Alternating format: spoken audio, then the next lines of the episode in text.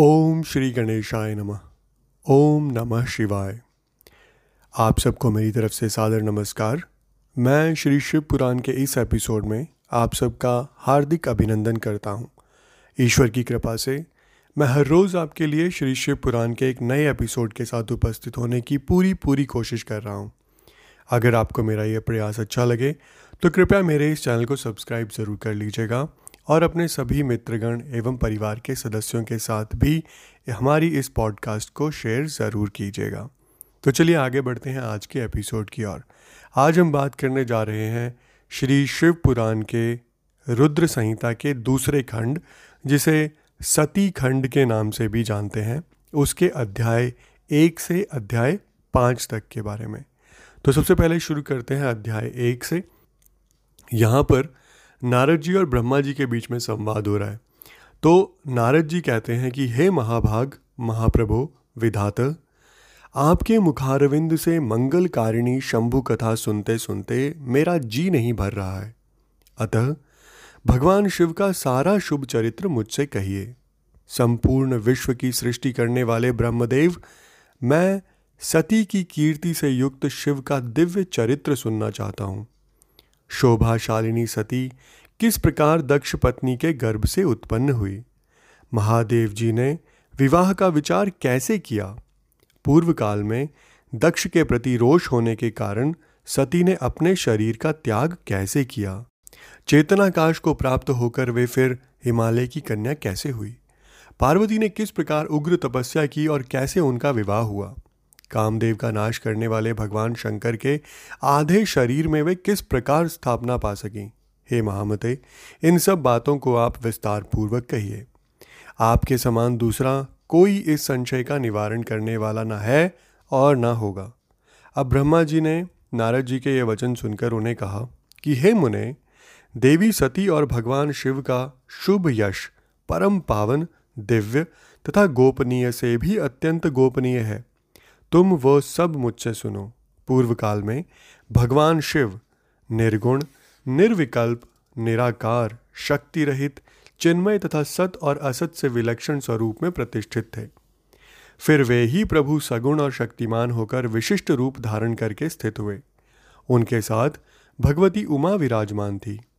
हे विप्रवर, वे भगवान शिव दिव्य आकृति से सुशोभित हो रहे थे। उनके मन में कोई विकार नहीं था। वे अपने परात्पर स्वरूप में प्रतिष्ठित थे। मुनिश्रेष्ठ, उनके बाएँ अंग से भगवान विष्णु, दाएँ अंग में मैं ब्रह्मा और मध्य अंग अर्थात हृदय से रुद्रदेव प्रकट हुए। मैं ब्रह्मा सृष्टि करता हुआ, भगवान विष्णु जगत का पालन करने लगे और स्वयं रुद्र ने संहार का कार्य संभाला। इस प्रकार भगवान सदाशिव स्वयं ही तीन रूप धारण करके स्थित हुए। उन्हीं की आराधना करके मुझ लोग पितामह ब्रह्मा ने देवता, असुर और मनुष्य आदि संपूर्ण जीवों की सृष्टि की। दक्ष आदि प्रजापतियों और देव शिरोमणियों की सृष्टि करके मैं बहुत प्रसन्न हुआ था, तथा अपने को सबसे अधिक ऊँचा मानने लगा। हे मुने, जब मारीची अत्रि पुलह पुलस्त्य अंगीरा क्रतु वशिष्ठ नारद दक्ष और भृगु इन महान प्रभावशाली मानस पुत्रों को मैंने उत्पन्न किया, तब मेरे हृदय से अत्यंत मनोहर रूप वाली एक सुंदरी नारी उत्पन्न हुई, जिसका नाम संध्या था। वह दिन में क्षीण हो जाती, परंतु सायकाल में उसका सौंदर्य खिल उठता था। वह मूर्तिमती साय संध्या ही थी और निरंतर किसी मंत्र का जप करती रहती थी। सुंदर भों वाली वह नारी सौंदर्य की चरम सीमा को पहुँची हुई थी और मुनियों के भी मन को मोह लेती थी। इसी तरह मेरे मन से एक मनोहर पुरुष भी प्रकट हुआ जो अत्यंत अद्भुत था। उसके शरीर का मध्य भाग पतला था। दांतों की पंक्तियाँ बड़ी सुंदर थी। उसके अंगों से मतवाले हाथी की सी गंध प्रकट होती थी। नेत्र प्रफुल्ल कमल के समान शोभा पाते थे। अंगों में केसर लगा था, जिसकी सुगंध नासिका को तृप्त कर रही थी। उस पुरुष को देखकर दक्ष आदि मेरे सभी पुत्र अत्यंत उत्सुक हो उठे। उनके मन में विस्मय भर गया था। जगत की सृष्टि करने वाले मुझ जगदीश्वर ब्रह्मा की ओर देखकर उस पुरुष ने विनय से गर्दन झुका दी और मुझे प्रणाम करके कहा। वह पुरुष बोला, ब्राह्मण, मैं कौन सा कार्य करूँगा? मेरे योग्य जो काम हो उससे मुझे बतलाइए, क्योंकि विधाता आज आप ही सबसे अधिक माननीय और योग्य पुरुष हैं। यह लोग आपसे ही शोभित हो रहा है। यह सुनकर ब्रह्मा जी ने कहा कि, हे भद्र पुरुष, तुम अपने इसी स्वरूप से तथा फूल के बने हुए पाँच बाणों से स्त्रियों और पुरुषों को मोहित करते हुए सृष्टि के सनातन कार्य को चलाओ। इस चराचर त्रिभुवन में ये देवता आदि कोई भी जीव तुम्हारा तिरस्कार करने में समर्थ नहीं होंगे। तुम छिपे हुए रूप से प्राणियों के हृदय में प्रवेश करके सदा स्वयं उनके सुख का हेतु बनकर सृष्टि का सनातन कार्य चालू रखो। समस्त प्राणियों का जो मन है, वह तुम्हारे पुष्पमय बाण का सदा अनायास ही अद्भुत लक्ष्य बन जाएगा और तुम निरंतर उन्हें मदमत्त किए रहोगे। ये मैंने तुम्हारा कर्म बताया है, जो सृष्टि का प्रवर्तक होगा, और तुम्हारे ठीक ठीक नाम क्या होंगे? इस बात को मेरे ये पुत्र बताएँगे। सुरश्रेष्ठ, ऐसा कहकर अपने पुत्रों के मुख की ओर दृष्टिपात करके मैं क्षण भर के लिए अपने कमलमय आसन पर चुपचाप बैठ गया। यहाँ पर अध्याय एक और दो संपन्न होते हैं। इसके बाद हम आगे बढ़ रहे हैं अध्याय तीन से पाँच की ओर। तो यहाँ पर कामदेव के नामों का निर्देश, उसका रति के साथ विवाह तथा कुमारी संध्या का चरित्र, वशिष्ठ मुनि का चंद्रभाग पर्वत पर उसको तपस्या की विधि बताना के बारे में उल्लेख है। तो यहाँ पर अब ब्रह्मा जी कहते हैं कि, हे मुने, तदनंतर मेरे अभिप्राय को जानने वाले मरीचि आदि मेरे पुत्र, सभी मुनियों ने उस पुरुष का उचित नाम रखा।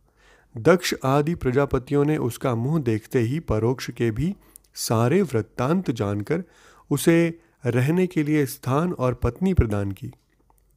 मेरे पुत्र मरीचि आदि द्विजों ने उस पुरुष के नाम निश्चित करके उससे यह युक्त युक्त बात कही। ऋषि बोले, तुम जन्म लेते ही हमारे मन को भी मतने लगे हो, इसलिए लोक में मनमथ नाम से विख्यात होगे। मनोभव तीनों लोकों में तुम इच्छा अनुसार रूप धारण करने वाले हो। तुम्हारे समान सुंदर दूसरा कोई नहीं है। अतः काम रूप होने के कारण तुम काम नाम से भी विख्यात हो। लोगों को मदमत्त बना देने वाले, तुम्हारा एक नाम मदन होगा। तुम बड़े दर्प से उत्पन्न हुए हो, इसलिए दर्पक कहलाओगे। और सदर्प होने के कारण ही जगत में कंदर्प नाम से भी तुम्हारी ख्याति होगी। समस्त देवताओं का सम्मिलित बल पराक्रम भी तुम्हारे समान नहीं होगा। अतः सभी स्थानों पर तुम्हारा अधिकार होगा और तुम सर्वव्यापी होगे। जो आदि प्रजापति हैं, वे ही ये पुरुषों में श्रेष्ठ दक्ष तुम्हारी इच्छा के अनुरूप पत्नी स्वयं देंगे। वह तुम्हारी कामिनी तुमसे अनुराग रखने वाली होगी। फिर ब्रह्मा जी कहते हैं कि, हे मुने, तदनंतर मैं वहाँ से अदृश्य हो गया। इसके बाद दक्ष मेरी बात का स्मरण करके कंदर्प से बोले, कामदेव, मेरे शरीर से उत्पन्न हुई मेरी यह कन्या सुंदर रूप और उत्तम गुणों से सुशोभित है। इसे तुम अपनी पत्नी बनाने के लिए ग्रहण करो। यह गुणों की दृष्टि से सर्वथा तुम्हारे योग्य है। महातेजस्वी मनोभव, यह सदा तुम्हारे साथ रहने वाली और तुम्हारी रुचि के अनुसार चलने वाली होगी। धर्मतः यह सदा तुम्हारे अधीन होगी। ऐसा कहकर दक्ष ने अपने शरीर के पसीने से प्रकट हुई। उस कन्या का नाम रति रखकर उसे अपने आगे बैठाया और कंदर्प को संकल्प पूर्वक सौंप दिया। हे नारद, दक्ष की वह पुत्री रति बड़ी रमणीय और मुनियों के मन को भी मोह लेने वाली थी। उसके साथ विवाह करके कामदेव को भी बड़ी प्रसन्नता हुई। अपनी रति नामक सुंदर स्त्री को देखकर उसके हाव भाव आदि से अनुरंजित हो कामदेव मोहित हो गया। तात उस समय बड़ा भारी उत्सव होने लगा, जो सबके सुख को बढ़ाने वाला था। प्रजापति दक्ष इस बात को सोचकर बड़े प्रसन्न थे कि मेरी पुत्री इस विवाह से सुखी है। कामदेव को भी बड़ा सुख मिला। उसके सारे दुख दूर हो गए। दक्ष कन्या रति भी कामदेव को पाकर बहुत प्रसन्न थी। जैसे संध्या काल में मनोहारिणी मद्युन्माला के साथ मेघ शोभा पाता है, उसी प्रकार रति के साथ प्रिय वचन बोलने वाला कामदेव बड़ी शोभा पा रहा था। इस प्रकार रति के प्रति भारी मोह से युक्त रति पर कामदेव ने उसे उसी तरह अपने हृदय के सिंहासन पर बिठाया, जैसे योगी पुरुष योग विद्या को हृदय में धारण करता है। इसी प्रकार पूर्ण चंद्रमुखी रति भी उस श्रेष्ठ पति को पाकर उसी तरह सुशोभित हुई, जैसे श्री हरि को पाकर पूर्ण चंद्रानना लक्ष्मी शोभा पाती हैं। यहाँ पर फिर सूत जी कहते हैं कि ब्रह्मा जी का यह कथन सुनकर मुनिश्रेष्ठ नारद मन ही मन बड़े प्रसन्न हुए और भगवान शंकर का स्मरण करके हर्षपूर्वक बोले, हे महाभाग, विष्णु शिष्य, महामते, विधातः आपने चंद्रमौली शिव की यह अद्भुत लीला कही है। अब मैं ये जानना चाहता हूँ कि विवाह के पश्चात जब कामदेव प्रसन्नता पूर्वक अपने स्थान को चला गया, दक्ष भी अपने घर को पधारे तथा आप और आपके मानस पुत्र भी अपने अपने धाम को चले गए, तब पितरों को उत्पन्न करने वाली ब्रह्म कुमारी संध्या कहाँ गई? उसने क्या किया और किस पुरुष के साथ उसका विवाह हुआ? संध्या का यह सब चरित्र विशेष रूप से बताइए। यहाँ ब्रह्मा जी कहते हैं कि, हे मुने, संध्या का वह सारा शुभ चरित्र सुनो, जिसे सुनकर समस्त कामिनियाँ सदा के लिए सती साध्वी हो सकती हैं। वहाँ संध्या, जो पहले मेरी मानस पुत्री थी, तपस्या करके शरीर को त्याग कर मुनिश्रेष्ठ मेधातिथि की बुद्धिमती पुत्री होकर अरुंधति के नाम से विख्यात हुई। उत्तम व्रत का पालन करके उस देवी ने ब्रह्मा, विष्णु और महेश्वर के कहने से श्रेष्ठ व्रतधारी महात्मा वशिष्ठ को अपना पति चुना। वह सौम्य स्वरूप वाली देवी सबकी वंदनिया और पूजनीय, श्रेष्ठ पतिव्रता के रूप में विख्यात हुई। फिर नारद जी ने पूछा कि, हे भगवान, संध्या ने कैसे, किस लिए और कहाँ तप किया? किस प्रकार शरीर त्याग कर वह मेधातिथि की पुत्री हुई? ब्रह्मा, विष्णु और शिव, इन तीनों देवताओं के बताए हुए श्रेष्ठ व्रतधारी महात्मा वशिष्ठ को उसने किस तरह अपना पति बनाया? पितामह, यह सब मैं विस्तार के साथ सुनना चाहता हूँ। अरुंधति के इस कौतूहलपूर्ण चरित्र का आप यथार्थ स्वरूप से वर्णन कीजिए।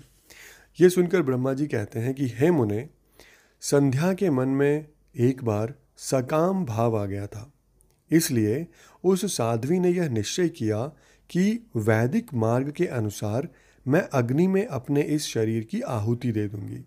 आज से इस भूतल पर कोई भी देहधारी उत्पन्न होते ही काम भाव से युक्त ना हो, इसके लिए मैं कठोर तपस्या करके मर्यादा स्थापित करूँगी। तरुणावस्था से पूर्व किसी पर भी काम का प्रभाव नहीं पड़ेगा, ऐसी सीमा निर्धारित करूँगी। इसके बाद इस जीवन को त्याग दूँगी। मन ही मन ऐसा विचार करके संध्या चंद्रभाग नामक उस श्रेष्ठ पर्वत पर चली गई, जहाँ से चंद्रभागा नदी का प्रादुर्भाव हुआ है। मैंने तपस्या का दृढ़ निश्चय ले संध्या को श्रेष्ठ पर्वत पर गई हुई जान। मैंने अपने समीप बैठे हुए वेद वेदांगों के पारंगत विद्वान, सर्वज्ञ, जितात्मा एवं ज्ञान योगी पुत्र वशिष्ठ से कहा, बेटा वशिष्ठ, मनस्विनी संध्या तपस्या की अभिलाषा से चंद्रभाग नामक पर्वत पर गई है। तुम जाओ और उसे विधि पूर्वक दीक्षा दो। तात, वह तपस्या के भाव को नहीं जानती है। इसलिए, जिस तरह तुम्हारे यथोचित उपदेश से उसे अभिष्ट लक्ष्य की प्राप्ति हो सके, वैसा यत्न करो। हे नारद, मैंने दयापूर्वक जब वशिष्ठ को इस प्रकार आज्ञा दी, तब वे, जो आज्ञा, कहकर एक तेजस्वी ब्रह्मचारी के रूप में संध्या के पास गए। चंद्रभाग पर्वत पर एक देव सरोवर है। जो जलाशयोचित गुणों से परिपूर्ण हो मान सरोवर के समान शोभा पाता है। वशिष्ठ ने उस सरोवर को देखा और उसके तट पर बैठी हुई संध्या पर भी दृष्टिपात किया।